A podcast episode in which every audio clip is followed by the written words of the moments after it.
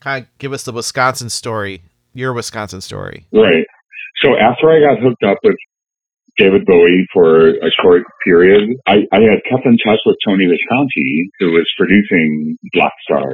Um, so I felt confident enough to talk to Tony and ask him for, you know, like recommendations on producing, if he would do it. He actually said that he would produce some of the stuff that I'm doing, but he also mentioned he was really busy, and so he recommended Gary Cannon, and I got a hold of Gary. Welcome to the Wisconsin Music Podcast.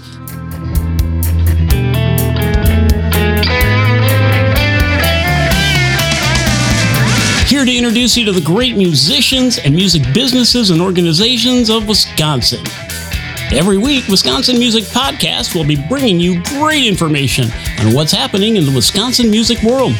For our music loving listeners, we'll bring you music that you haven't even heard of yet from unique and talented artists and hear about their journey so far. You'll either hear live performances of their songs or songs from their selected discography.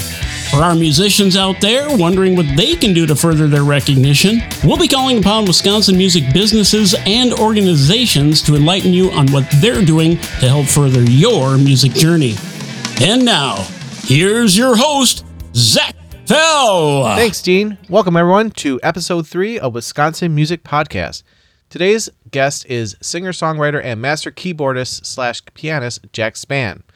Jack has worked with some big names in the music business, most notably David Bowie, who Spann spent time with working on Bowie's Blackstar release. Aside from a sought after musician in the studio and on stage, Jack has also logged time performing on Broadway, including Hank Williams' Lost Highway and Warhorse, and has also performed at South by Southwest and Milwaukee's own Summerfest.